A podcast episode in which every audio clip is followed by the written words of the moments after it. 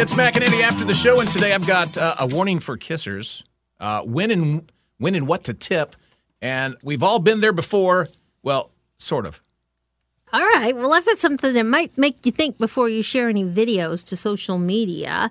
Um, also, a Barbie Halloween that's coming and kitchen intimidation. Okay, uh, the CDC is warning people not to kiss or snuggle with their turtles because of a Salmonella? Yeah salmonella outbreak. So far, 26 people have gotten sick, nine hospitalized. Oh, my goodness. Now, they advise washing your hands after touching your turtles and keeping them away from food prep areas. Now, the CDC says a federal law bans the sale and distribution of turtles with shells less than four inches long as pets because they have caused many illnesses, illnesses in kids. Despite the ban, they can still be found at some stores illegally and online. So don't kiss or snuggle, and you could spread salmonella if you do. Your turtles. Yeah, so Um, I guess I've heard that Um, what I wanna know is- why are people kissing turtles? now, my son has had a Russian tortoise for probably 15 years. How big is it? Is it Uh, it's it's about the size of my fist or two hands put together. really? Because I thought, well, I guess it depends on the tortoise, but I thought they always got really big. Yeah, these are. This is a, a small guy, and Mm-hmm. he's he's old. He, he's probably older than my son, and he'll live to outlive all of us, right? You know, as Oh, long as he well, keeps then- getting food. Well, what do you do with him? then? You just you just pass him down to the next generation, I guess. oh my but goodness. Um, I've seen my son sort of play with him. Might take him out of his little area. He has a little habitat, Mm-hmm. but I've never seen him kiss him. No, but even just holding him or Okay. carrying him around if you don't wash your hands after could Well- be a thing, right? Yeah, I mean, well, it's it's a good idea to wash your hands after you touch just about anything. Any pet, yeah. Yeah, but uh, Or anything. you know, I don't know why people are kissing or snuggling their turtles. I, I'm not judging. Once again, I'm not judging you. I'm just saying Love, this. you love your pet. yeah, it's just just a little odd to me. Okay. Yeah. Gotta be careful. Mm-hmm. Right. So there's, here, be careful about this. You know how we all like to be out and about. We take videos and pictures when we're out and then we post them to social media. Well, that could get you into trouble because this happened.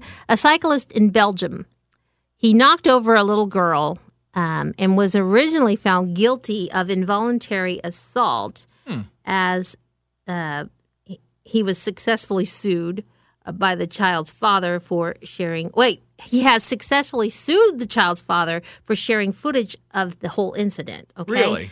So the cyclist argued that the videos posted invaded his privacy and harmed his reputation. The incident occurred on Christmas Day in 2020. And um, in it, he appears to intentionally knock over the child while passing her on a snowy track.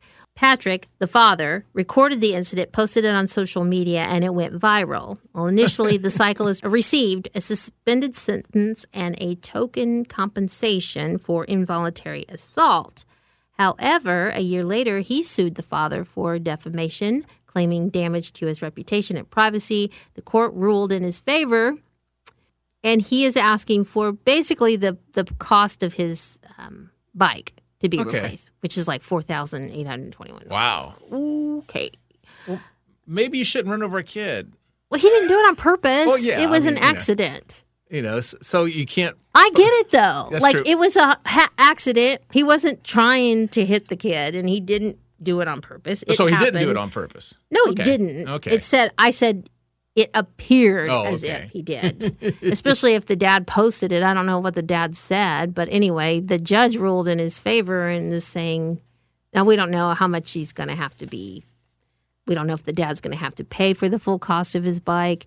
But it made me think, uh, and we've talked about this before, like you can't just be sharing pictures. Sometimes no. it's something like you might think, oh, that's a sweet moment. Say you see an elderly couple in an airport. I see those all the time. And somebody will make a video and post it online. And one part of me is like, oh, that's so sweet. But then the other part of me is like, did she ask permission before she got this video? Yeah, did you ask him? I like mean, that's you know. their moment. I know it's in a public place, but if you have to question it, that's my rule. If I have to question it, then I probably shouldn't.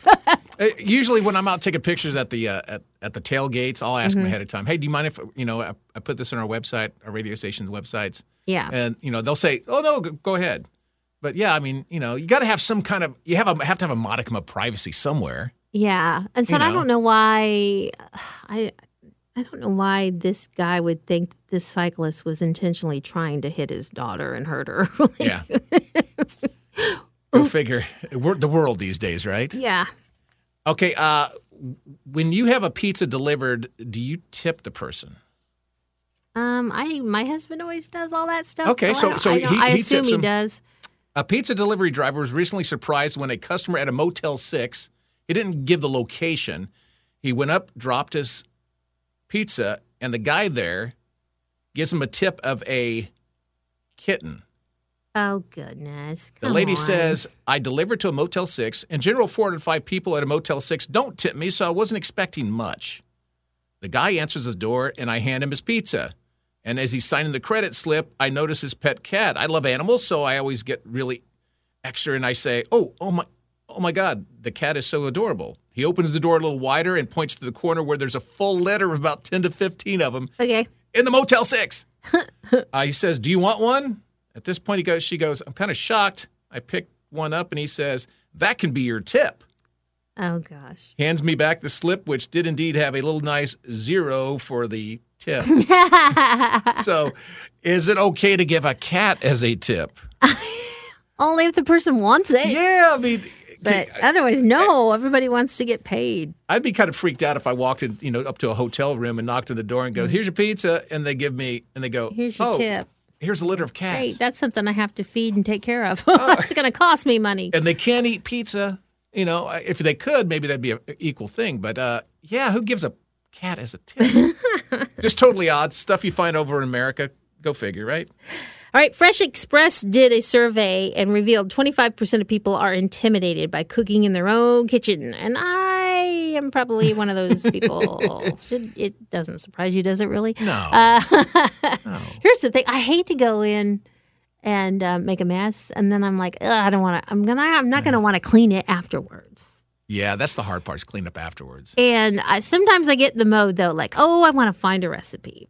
But the one thing that turns me off immediately, and I'm not alone, um, 45% of people say recipes that are too long with too many steps and too many ingredients, especially intimidate them. Yeah, I can see that. And I'm just like, oh, well, if there's more than five or six ingredients, I'm out. Well, I, well, I think that's for the most person. I mean, you know, most people. That's that's a lot of ingredient. You know, you know, you got to have like a, half teaspoon of nutmeg. You have to do this. You have to do. That's just you know what else drives me crazy? Because now everything, we pull up everything on our phones, right? Oh yeah.